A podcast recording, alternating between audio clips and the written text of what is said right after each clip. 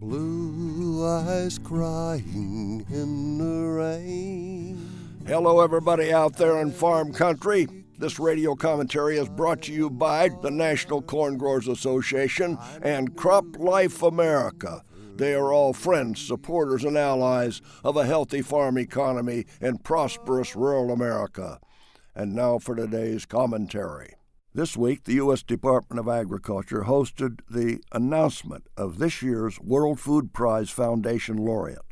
At one time, he was the Nigerian Minister of Agriculture, now runs the African Development Bank. Akinwumi Adesina, he has been a leader in transforming African agriculture. In attending that event, I talked to Secretary Perdue and Iowa Senator Chuck Grassley. They both think the Trump team is moving the country in the right direction. It isn't easy with serious policy divisions in the Congress and in the country. I thank them for their leadership and their service. Will we ever get Obamacare off the table? It needs to be fixed or replaced. President Trump met with Indian Prime Minister Modi this week and pushed to get India to lift its trade barriers. India has refused to import U.S. poultry for 10 years and continues to close the door on our pork. They've been slow walking their process to approve our biotech crops.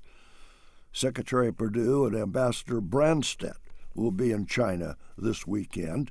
Very exciting after years of being shut out of that market. A cargo of U.S. beef has been accepted in China.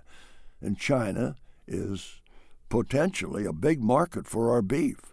To celebrate the breakthrough into that market, our Secretary of Agriculture and Ambassador will sit down to a dinner of Nebraskan beef in China. They could have had that beef right here at home, but they have a lot of work to do on trade over there.